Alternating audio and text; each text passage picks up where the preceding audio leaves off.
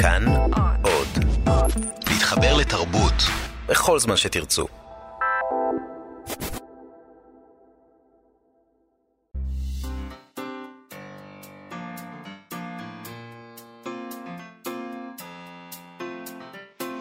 מה שכרוך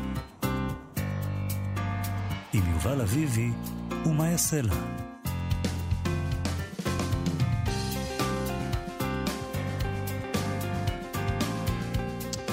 שלום, אה, תודה שהצטרפתם והצטרפתם אלינו. אנחנו מה שכרוך, מגזין הספרות היומי של כאן תרבות. איתנו באולפן עושים איתנו את התוכנית עירה וקסלר, שרון לרנר וגיא פלוויאן, תודה לכם. אה, ניתן להאזין לנו גם דרך אה, אתר כאן וביישומון כאן עוד, שם אפשר למצוא את כל התוכניות שלנו ועוד מגוון של תכנים מעניינים. כל מה שאתם צריכים לעשות, כרגיל, זה לחפש כאן אודי בחנויות האפליקציות, ומשם הכל ילך חלק. אה, כמו כן, בואו לבקר אותנו בעמוד הפייסבוק שלנו, מה שכרוך עם יובל אביבי ומאיה סלע. נכון. היום אנחנו נדבר עם אריאל ברונז מתיאטרון קליפה, ששם מעלים בקרוב אה, הצגת פרינג' שמבוססת על הספר הזר של אלבר קאמי. הם החליטו לעבד את הספר הזה להצגה, שתתרחש בחדר בריחה אקזיסטנציאליסטי. אה, זה, זה דבר שלא יקרה בתיאטרון קליפה בתל אביב, אלא דווקא בפסטיבל הפרינג' בבאר שבע, אז אנחנו נדבר איתו על הדבר הזה. נדבר גם עם סופר המתח ליעד שוהם, שלפני יומיים התחלנו בשיחה מעניינת איתו על ספרות מתח לנוער, ובכלל, אה, לרגל הכנס השיש, השישי של נוער קורא. השיחה נקטעה אה, באיבה, נמשיך אותה היום, אה, ויהיה לנו עוד דברים, סטטוס, התחלות של ספרים, ככל שנספיק.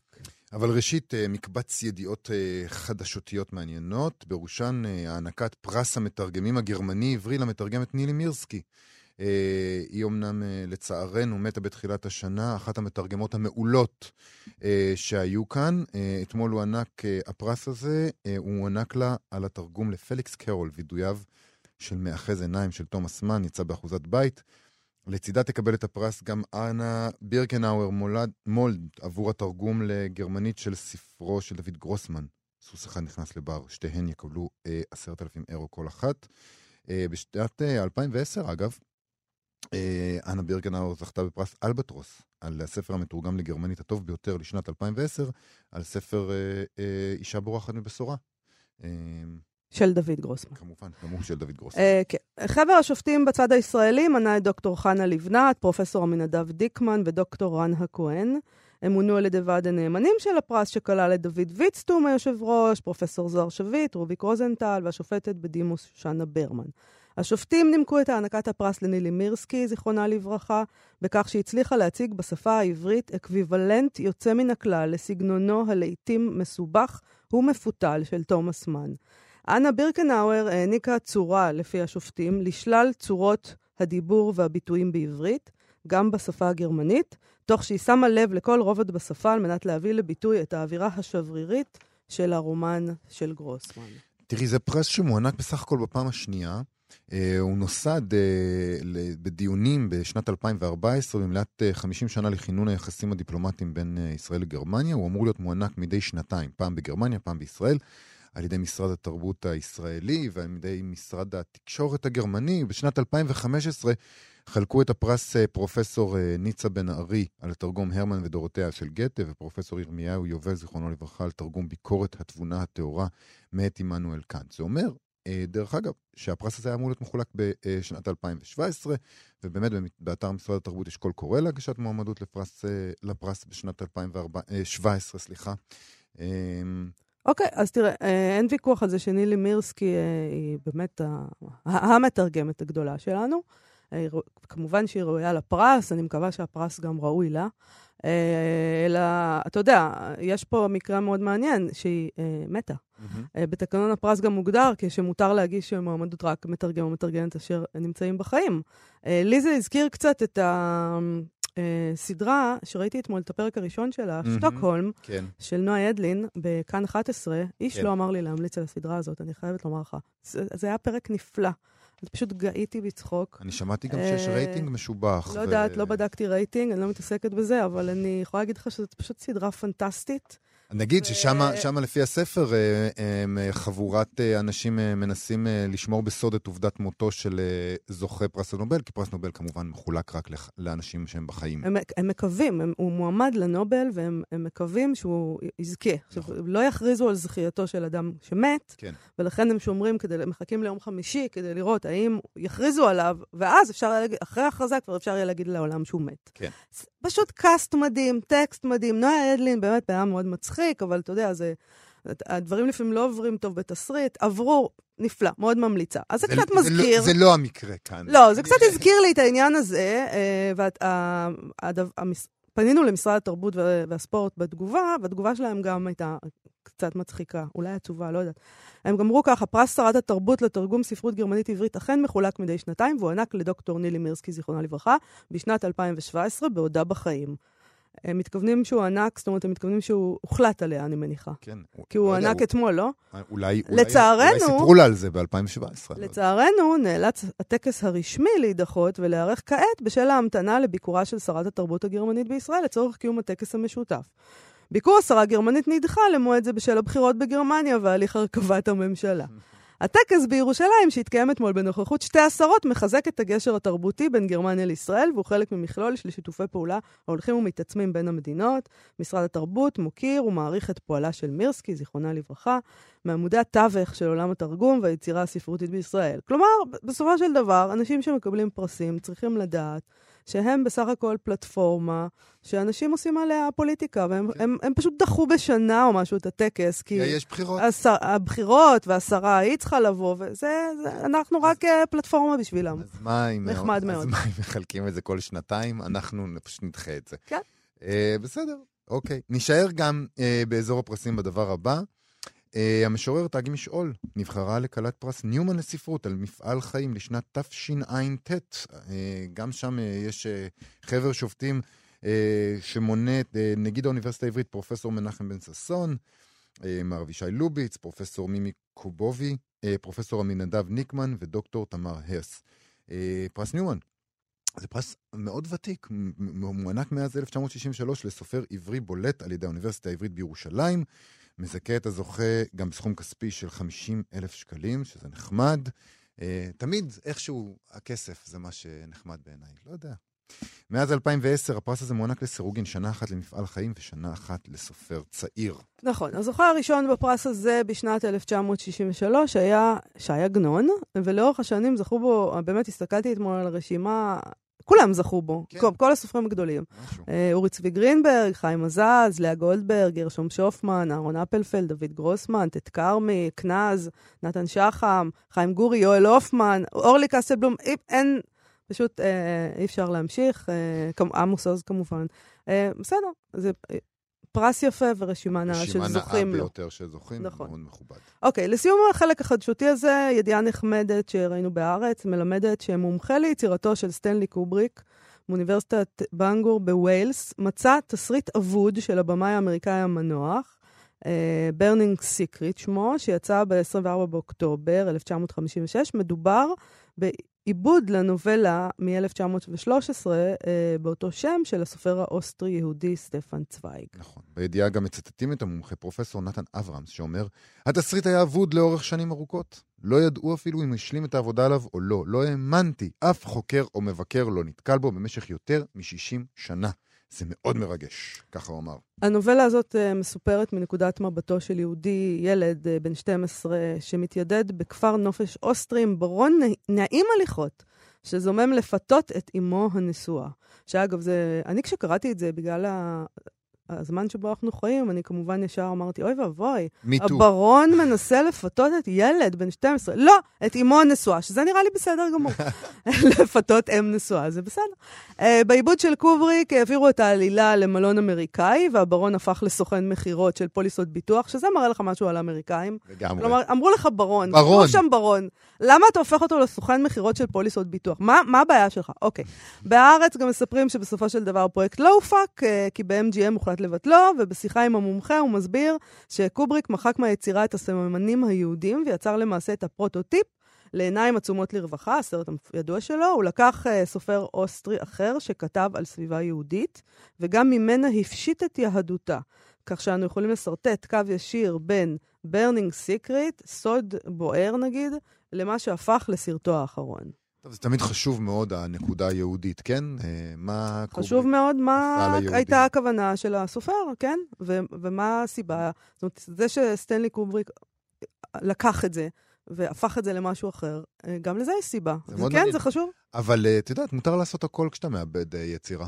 אתה הופך את זה למשהו אחר לגמרי, אבל אני נורא אוהב דברים כאלה. אה, תעלומות מסתוריות שנפתרות ככה אחרי עשרות אה, שנים. זה באמת מרגש, זה מגניב. אה, הנובלה של סטפן צוויג, למי שמעוניין, תורגמה בשנת 1997 לעברית על ידי אברהם קנטור. היא נקראת בלהט סוד, זה ספר שיצא בספריית הפועלים. אז אה, מעניין לקרוא, זה נשמע מעניין, הברון הזה. אוקיי, ב-26 בחודש, במסגרת פסטיבל הפרינג' בבאר שבע, תעלה הצגת תיאטרון המבוססת על ספרו של אלבר קמי הזר. ההצגה הזאת היא שיתוף פעולה בין אנשי תיאטרון קליפה, עידית הרמן ואריאל ברונז, לבין קבוצת יוצרים בריטים, uh, שהחליטו למקם את העלילה במה שהם מכנים חדר בריחה אקזיסטנציאליסטי.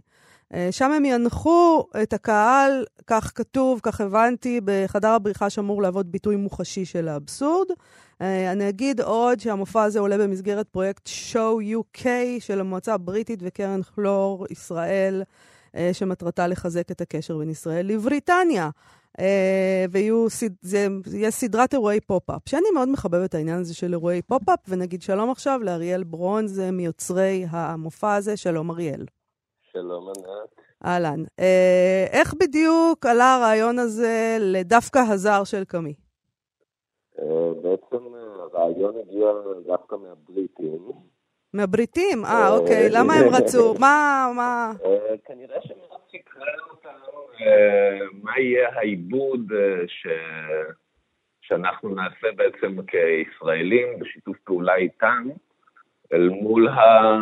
אל מול מה שקורה בספר עצמו, כלומר, אם זה המציאות אה, שבספר שמתרחשת באלג'יר, ואם זה כן.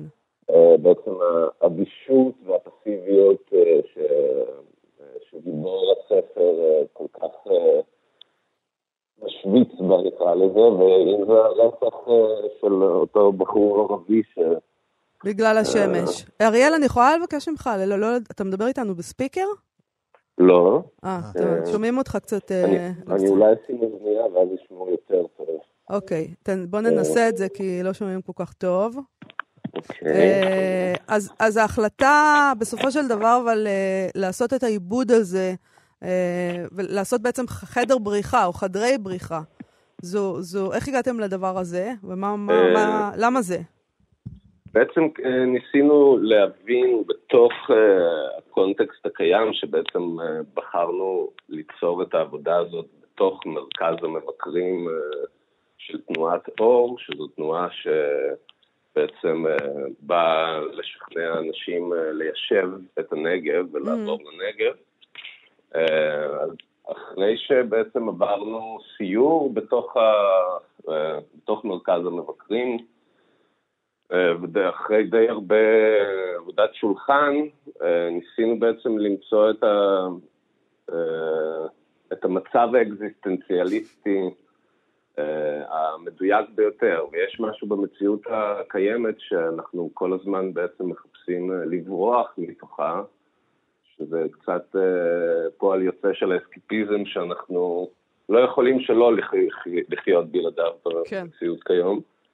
אה, שדווקא לחבר אותו לזר של אלבר קאמי, שהוא, שהוא פועל לחלוטין ללא סיבה ותוצאה, כלומר, אה, לא כל, לפי הפילוסופיה האקזיסטנציאליסטית, שהוא בא וטוען שהקיום קודם למהות, הוא גורס שאין אה, בעצם תוצאה למערכת של סיבות, אלא הכל שרירותי.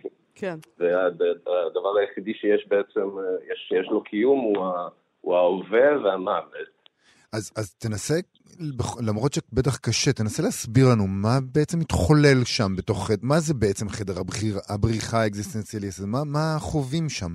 אה, בעצם אני פשוט, אני, אני חושב שאני אעשה ספוי, כמה ספוילרים קטנים, פשוט כי זה באמת אירוע, כמו שאמרת פופ-אפ, שהוא יהיה פתוח רק ליום אחד ויהיו ארבע הופעות וזה הכל. אוקיי. אוקיי. לכל מופע יכולים להיכנס רק עד 40 אנשים, ככה ש... אז תחלוק איתנו טיפה ממה שהולך להיות שם.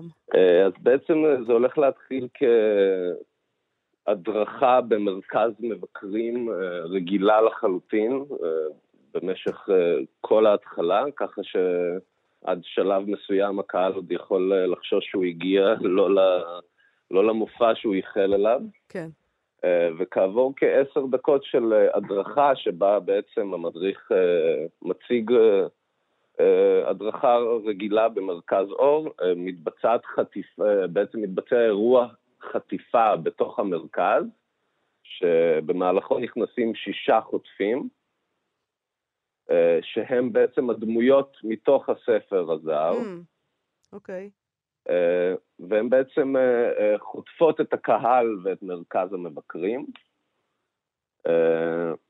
ומחלקות אותו לשבע קבוצות, וכל קבוצה הולכת עם אחת הדמויות המרכזיות מתוך הספר, והדמויות בעצם, כל אחת מהן מעבירה את הקהל סדרה של מבדקי אישיות ומבחני התאמה, בשביל בעצם למצוא את שבע הארכיטיפים מתוך הקהל שיוכלו גם להחליף את ה... בעצם להיכנס לנעליים של, של אותן שבע דמויות. שבע הארכיטיפים של הדמויות מעניין וקצת מלחיץ, אני חייבת לומר. כן, בטח, בטח ניסיתם את זה על, על קהל כחברות גנרליות. איך אנשים מגיבים לעניין הזה? הם מאוד, מצד אחד הם מאוד להוטים, וזה זה, זה גורם ל, לה, להרבה מאוד אדרנלין, להרבה מאוד דם, דם חם, מה שנקרא. במקרה, בחרתי שיר מתאים, אוקיי.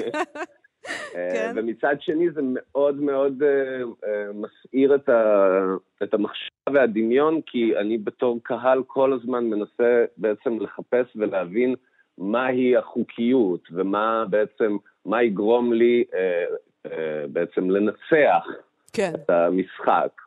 ואלה שבעצם מנצחים בכל משחק הם אלה שבסופו של דבר מחליפים את הדמויות והם, והם עוברים בעצם עוד באותו הערב, מעבירים אותם ליישוב שנקרא היישוב הזר, אה, שהוא בעצם מוקם בנגב, okay. והוא, אוקיי. אה, והוא סוג של המקום האוטופי אה, ש... שכל אחד היה רוצה להגיע. וואו, זה נשמע מדהים. השחלתם אה, קצת ביקורת על אותו מרכז אור שבתוכו אתם פועלים. אה, זאת פרשנות. תגיד, אה, תגיד, אה, תשמע, חדרי בריחה זה דבר שנתפס אולי בעיניי הלא ממש מומחיות, אבל זה נתפס כמשהו פופולרי כזה, מיינסטרימי אפילו נקרא לו, שהפך להיות מין משהו כזה שעושים מסיבות רווקים, ימי הולדת, דברים כאלה.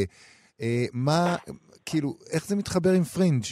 Uh, ואולי מה ההבדל בעצם? מה אתם עושים כדי להפוך את זה לפרינג' מתום המקום הפופולרי הזה? כן, קודם כל, אם כבר עוסקים בהגדר, בהגדרות, אז מה שאנחנו עושים אני לא מגדיר כפרינג' ולו בשל זה שאנחנו מייצרים תיאטרון שהוא מגיב תגובה מיידית למציאות ולעולם שאנחנו חיים בו, ככה שאני חושב ש... הפרינג' האמיתי הוא, הוא התיאטרון שקוראים לו הרפרטוארי, על אף שהוא מקבל את התקציבים, אוקיי. אוקיי. אה, התקציבים העודפים. כן. אה, פרינג' זו הגדרה ממשלתית שבעצם הממשלה מצאה לה שם בשביל אה, להגיד למי ניתן פחות כסף כן. ופחות תשומת לב. אז מה שאנחנו עושים זה תיאטרון עכשווי, שהוא בעצם התיאטרון הרווח בעולם כיום, חוץ מאצלנו. כן. ובעצם באמצעות הקונספט הזה של ה escape room, שהוא בעצם escape room של, של אירוע חטיפה, שאני צריך בעצם להצליח להיות אחד מתוך שבעת המאושרים שמצליחים לצאת בעסקת שבויים, להשתחרר ליישוב הזר הזה, כן. אז כמובן שהוא טומן בחובו גם ביקורת על כל תרבות ה escape room ובכלל על כל תרבות האסקפיזם שהיא, שהיא חלק לחם חוקנו, מה שנקרא. נכון. טוב, אריאל ברונז, כל הדבר הזה, אני חייבת לומר, נשמע מרתק. אה, זה יקרה, נגיד שוב, אה, בפסטיב... במסגרת פסטיבל הפרינג', שאנחנו כרגע ערערנו על ההגדרה של פרינג', אבל נגיד את זה ככה, כי כך הכותרת בבאר שבע, ב-26 ביולי. אה, זה פופ-אפ, אבל אני איכשהו מקווה שגם בתיאטרון קליפה תעשו את זה ונוכל לראות את זה בכל זאת. אה, או שניסע לבאר שבע, האמת. מה זה? 40 כן, דקות. אנחנו, מארג... אנחנו מארגנים אפילו הס... הסעות, אה. ככה ש... אוקיי, אז, אתם, אה, אה, אז קהל לכל נכבד. התל אביבים שלא כל התל אביבים מוכנים האצילים. לצאת מהגבולות של העיר שלהם. תודה רבה לך, אריאל ברונז. תודה רבה. תודה רבה. יום להתראות. טוב. ביי. אה, טוב, אה, לפני יומיים התחלנו שיחה עם סופר המתח ליעד שוהם על ספרות מתח לילדים ובכלל. Uh, השיחה הזאת נקטעה מסיבות טכניות, אבל uh, השאירה אותנו עם טעם של עוד, לכן אנחנו חוזרים אליו היום. אנחנו נזכיר שבתחילת אוגוסט התקיים בסינמטק תל אביב הכנס השישי של נוער קורא, ושוהם יהיה אחד הסופרים שהשתתפו השנה בכנס הזה. ליעד שוהם הוא סופר מצליח של ספרי מתח, ספריו תורגמו לשלל שפות. הוא גם הוחתם בסוכנות הספרותית היוקרתית קרטיס בראון, אה, שמייצגת למשל את ג'ון לקארה ואת מרגרט אטווד. אני, אני התרגשתי מזה, לא יודעת. אה, את, הספרים שלו, את הספרים שלו בחו"ל הוא מוציא גם בהוצאות מאוד יוקרתיות, אה, כמו הרפר קולינס. בעוד חודש הוא יפרסם ספר חדש שלו, אני חושבת שלמבוגרים דווקא. הוא עובד על סדרת טלוויזיה והוא גם עורך דין, לא יודעת מאיפה בדיוק יש לו זמן להכל. מסוג האנשים האלה, לא פעם אנחנו נתקלים בהם בתוכנית. כן, גם עושים דוקטורט בדרך, ויש להם חמישה ילדים. להרגיש רע, להיראות רע, נכון. באמת. אוקיי, אנחנו נשאר עוד רגע עם הנוער הקורא. בשנה שעברה הוא פרסם ספר מתח לנוער סיכון כפול, ולאחריו את איש הפח, אה, בסדרת הנוער שלו, תיק נוער. בכנס נוער קורא הוא ידבר על ההבדל בין כתיבה לנוער לכתיבה למבוגרים. שלום לך, ליעד שוהם. אהלן. שלום. אז שלום. uh, התחלנו שלשום לדבר על ההבדל בין כתיבה לנוער וכתיבה למבוגרים, ואתה סיפרת על האינטראקציה עם עורכת ספרי הנוער בהוצאת כנרת זמורה, זה לא היה קל, אבל אני רוצה לחזור לשאלה הבסיסית, למה צריך בכלל ספרים לנוער? למה נוער לא יכול לקרוא את ספרי המתח הרגילים שכותב ליעד שוהם? א', הם יכולים לקרוא, אוקיי. והם אה, קוראים, אבל אה, אני חושב שכמו שחלק גדול מהקוראים רוצים לקרוא אה, ספרים שקרובים אליהם, והם אה, יוכלו אה, להזדהות עם אה, הדמויות ולהבין את הבעיות שהדמויות נאלצות אה, להתמודד איתן, אז גם כאן, אה, לגבי אה, אותו דבר. יש את העניין הזה ש- נוער. בס- בספרי הנוער שלך בעצם הגיבורים, אה, או הבלשים אולי, או פותרי התעלומה, הם, הם נערים, נכון? נכון, אה, ב- אולי אני אספר ב- במשפט, ב- בבקשה. הסד- הספרים מתחילים, ב- יש רצח בחיפה, אה, נער אחד מואשם ברצח של נער אחר, אה, וכאשר הוא עומד למשפט, מזכים את הרוצח, מכיוון שבהליך החקירה נפלו פגמים מהותיים. מהמם. חוקר המשטרה נאלץ, מושעה מהמשטרה, אה, וביתו אה, מבינה את מה שמשפטית הוא מאוד נכון, שאם היא תצליח אה, להתקרב אל הרוצח ולהוציא ממנו הודעה, אז הבעיות במה שאבא שלה עשה יהיו פחות חמורות, כי הרוצח עכשיו הוא אה, חופשי. כן, אוקיי. אה, והיא מאתרת אותו ועושה את מה שבגדול סוכנים עושים, מתקרבים אל האובייקט רק כדי אה, לבגוד בו בסופו של דבר, מהמם. אבל כשהיא פוגעת את מיש... אה, פוגשת את מישהו אה, הורשע, היא מגלה שהאמת היא קצת יותר מורכבת. מהמם. תגיד, אבל, אה, אבל למה זה... אני מבין את הצורך אה, של בני נוער להזדהות עם הגיבורים שלהם, אבל, אבל חוץ מזה, למה אי אפשר פשוט לתת להם גיבור מבוגר? זאת אומרת, כשאני הייתי נער, קראתי את שרלוק הולמס למשל, וזה היה לי בסדר, לא הרגשתי שיש איזה פער אה, ביני לבינו. למה צריך שהגיבורים שלהם יהיו בגילם? א', זה לא או שאו ש. כלומר, זה לא, אני לא, עוד פעם, אני לא חושב שאתה חייב, שאתה לא יכול, זה שאתה יכול ליהנות מאוד אה, מספרות אה, נוער, זה לא אומר שאת לא אה, יכול לקרוא, וצריך אולי לקרוא ספרות מבוגרים.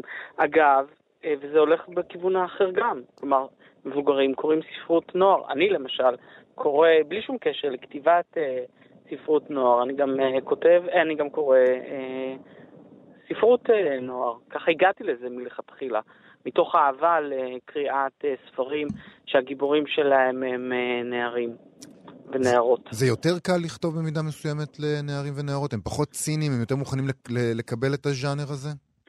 יש איזשהו, בעיקר במתח, יש קושי וגם מצד שני דבר שהוא יותר קל. הקושי הוא שבאמת היכולת של נערים להתניע תהליכים הוא מאוד מאוד מוגבל.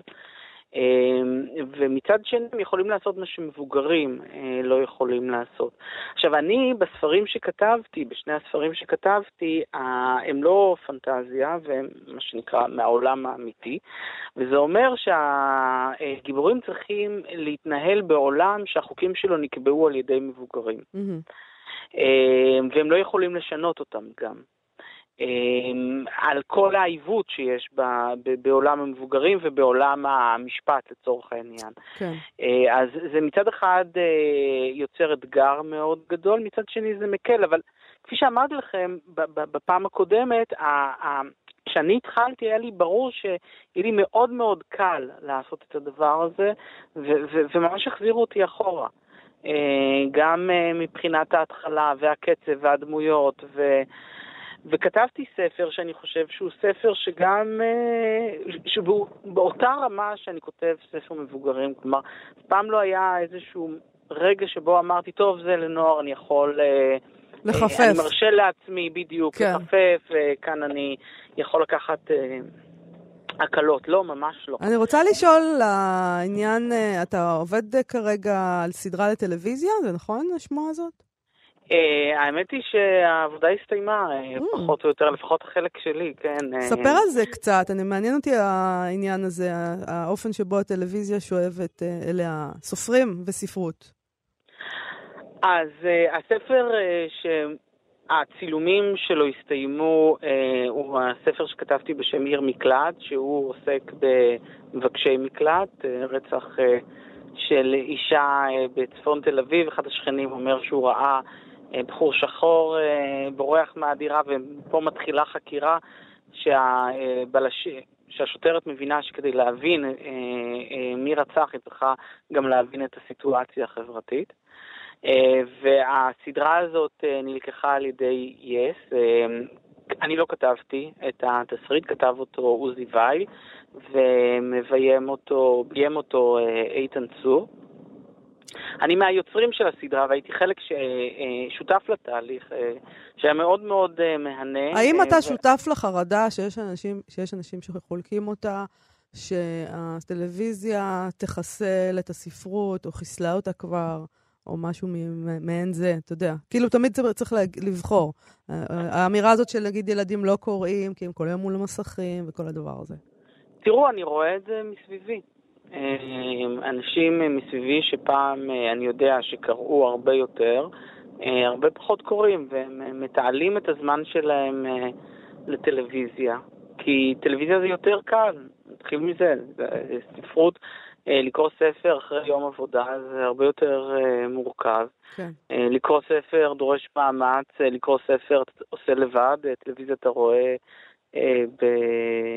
עם עוד אנשים או בזוג. אמ, אז, אז זה לא כל כך עניין של מה אני חושב על זה, תהליך שהוא קורה. זה פשוט ככה. ואת, אז, אז בעצם זה מוצא טוב לסופרים, אנחנו נמצא הרבה אנשים שנגיד היה להם פוטנציאל להיות סופרים.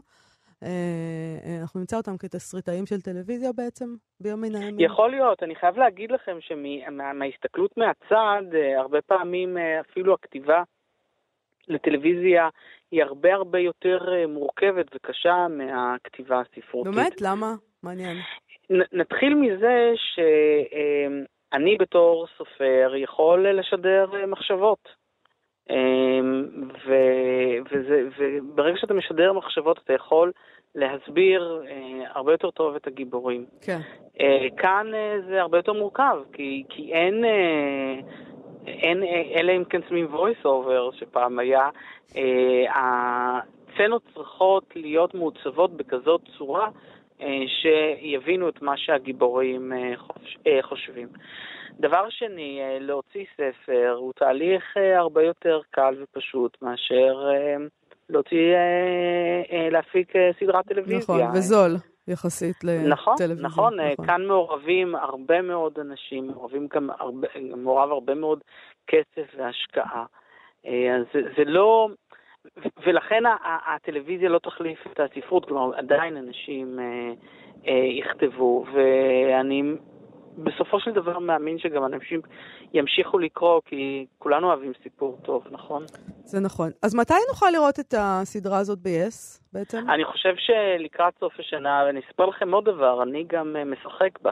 או, אז כן. כמו איצ'קוק אמרו לי- במופע כזה לרגע, או שממש תפקיד? זהו, לא, אז אתה לגמרי אבל תופר לעצמך את הזה, כשהקריירה כסופר אה, תיגמר בגלל שאין קוראים, אתה כבר מסודר, אתה all bases covered. נכון, אז זהו, אז גם לי אמרו, שאמרתי שאני רוצה להופיע, אז אמרו לי גם כן איצ'קוק, אבל אמרתי, אבל איצ'קוק לא מדבר, אני גם רוצה להגיד כמה אה. דברים. אז אה, נתנו לי אה, ארבע שורות, ואיתן, הבמאי, אמר שהוא מאוד חשש מהמופע שלי, כי הוא הרגיש לו נוח לעשות לי מבחן קודם, אבל אה, כנראה היה בסדר. זה נשאר. זהו, תתאר לך. שיחתכו את זה, או. כן, כן, כן, ראשים יעופו. אה, בדיוק. ליעד שוהם, המון תודה על השיחה הזאת, ובהצלחה עם הסדרה, עם הספרים, בהכל. תודה תודה רבה רבה. לכם. להתראות. ביי ביי. ביי. פינת הסטטוס היומי שלנו. אה, נקריא סטטוס שפרסם לאחרונה הסופר והמשורר אילן שלפלד אה, בפייסבוק. שיינפלד. שיינפלד. וזה מופיע בקיר שלו בפייסבוק כסטטוס, אבל זה כולל קישור לבלוג שלו, שם מפורסם בדיוק אותו טקסט, אבל כשיר. אז זה שיר. וככה זה... אה, לא יודעת, זה סטטוס. זה סטטוס שהוא שיר, ושיר שהוא סטטוס, וכל העולמות. מתערבבים להם. ממש מבלבל. ככה זה הולך.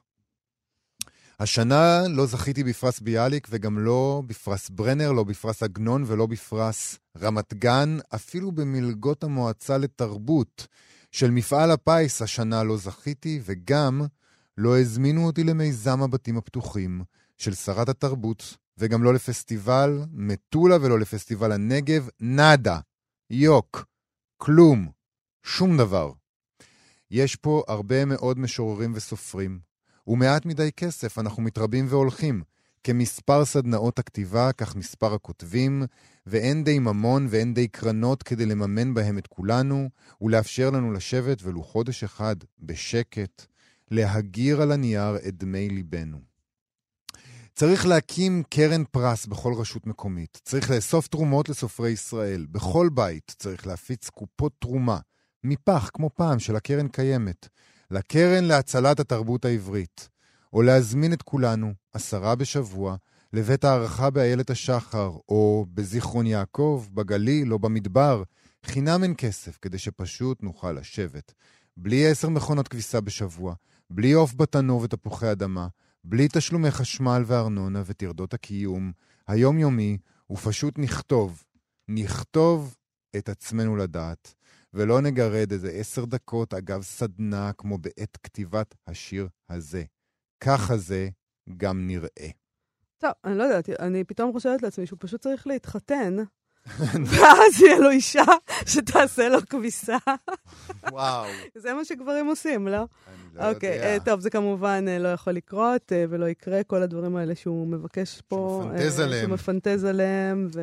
אבל את חושבת שיש איזה שינוי ככה בדרך שבה יוצרים ויוצרות מתחילים לדבר על כסף, שאנשים אמ, יותר ויותר מדברים על תשלומים ועל פרסים פתאום? לא, תמיד כתבו על כסף ועל פרסים ועל הזדקקות ועל חיזור, על הפתחים. אה, אתה יודע, ככה זה סופרים ומשוררים, אין להם כסף, פשוט. וזה לא רק שיש. הכסף אה, כאן עם זאת, נכון? יש כאן אה, איזושהי טענה שהספרות והשירה אה, שנכתבות מתוך מצוקה כלכלית ומתוך הצורך הזה לשרוד ולנהל את החיים שלך, הן פחות טובות. כאילו, היצירה ש, שנעשית מתוך הדבר הזה. כאילו אם אתה כותב מתוך המכונות כביסה והבישול של העוף, היצירה תצא פחות אה, טובה. עכשיו, עם, עם זה אני לא בטוח שאני מסכים. כי אה, אנשים כתבו לאורך ההיסטוריה מתוך מצוקה כלכלית והישרדותית הרבה יותר גדולה מאשר אה, בישול עוף ותשלום ארנונה, ועשו עבודה טובה. אני לא, הוא לא כתב בשום מקום שהספרות פחות טובה מתוך מכונות הכביסה. אה, זה פשוט יותר קשה לעבוד ככה, בוודאי שיותר איטי כשאתה צריך לגדל שני ילדים ולעשות כביסה ולהכין להם אוכל וכל הדברים האלה, שכולם מכירים. מה לעשות? אה, אולי כל הציפייה הזאת בכלל לסיוע היא מוגזמת. שתהיה לך עבודה מסודרת, אה, תרוויח כסף בעצמך, ואם נשאר לך זמן לכתוב, תכתוב. Uh, בכל מקרה, השיר של uh, אילן שנפלד הזכיר לי גם שיר של המשורר אהרון אלמוג, מתוך הספר "רקביים לזונה", שכתב ב-1983. זה נכתב שנה לאחר שהוא זכה בפרס ברנר, והנה השיר. לו היו אומרים לי שאזכה בפרס, לא הייתי מאמין.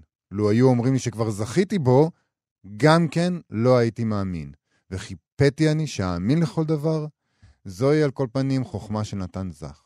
השועל החייכני הזה שהצליח להתחמק מכל הפרסים שפרסו. לו היה תימני, היה בוודאי נתן זך. ואז הייתי אומר עליו, לא איש כזה ייפול בפח.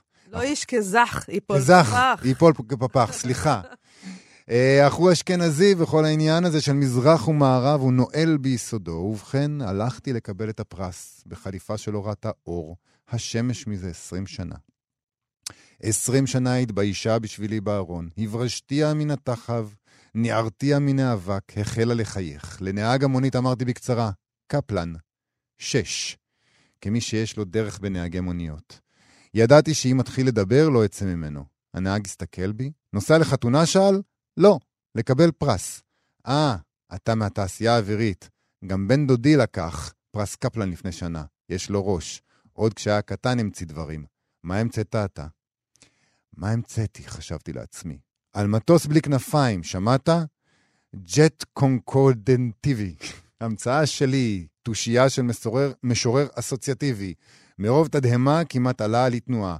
במקום להביט קדימה, הסתכל לאחור בכדי לראות במו עיניו את ממציא המטוס חסר הכנפיים.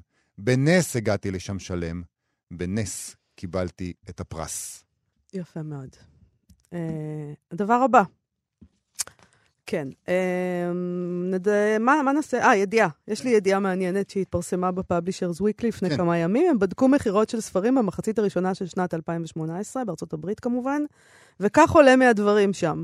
מירב המכירות במחצית הראשונה של 2018 הן של ספרי בישול או בידור, יש שם קטגוריה כזאת שאיכשהו היא הולכת ביחד, ומדע בדיוני.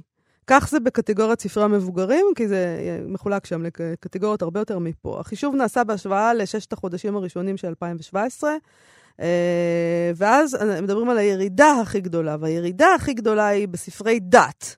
ירידה של 50 אחוזים, שזה דבר די מדהים. זה באמת מדהים, כי אתה, אתה אומר לעצמך, מעניין, דווקא באמריקה של טראמפ ורפובליקנית ושמרנית, דווקא שם יש ירידה כל כך חדה בספרי דת? נכון, אז אתה אומר לעצמך, כי אתה מתחכם, אז אתה אומר לעצמך, טוב, כי הדת של טראמפ היא הדת הקפיטליסטית, נכון? או דת המדע הבדיוני והבידור.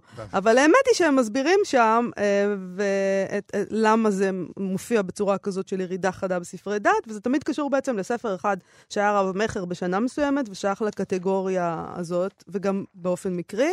אז הם מדברים על ספר שאנחנו לא מכיר, אני לא מכירה, בשם The Shack, שכתב פול יאנג, שנעשתה לו השנה אדפטציה לקולנוע, זה ספר בכלל משנת 2007, שבזכות האדפטציה לקולנוע נמכר מחדש ביותר מ-530 אלף עותקים. וואו, זה הרבה. אבל, וכאן יש אבל גדול מאוד, אה, כי זאת דוגמה מעולה לפייק ניוז. הלכתי לראות מה זה הספר הזה, Aha. שהוא מוגדר כספר דת. כן. כאילו, הוא בקטגוריה הזאת של ירידה בספרי דת, אה, נכון? כן. ומה קרה? אה, הוא נמכר מאוד הרבה ב-2017, אז מה קרה ב-2018? אז למה הוא ספר דת? אז קודם כל מדובר בסיפורת fiction.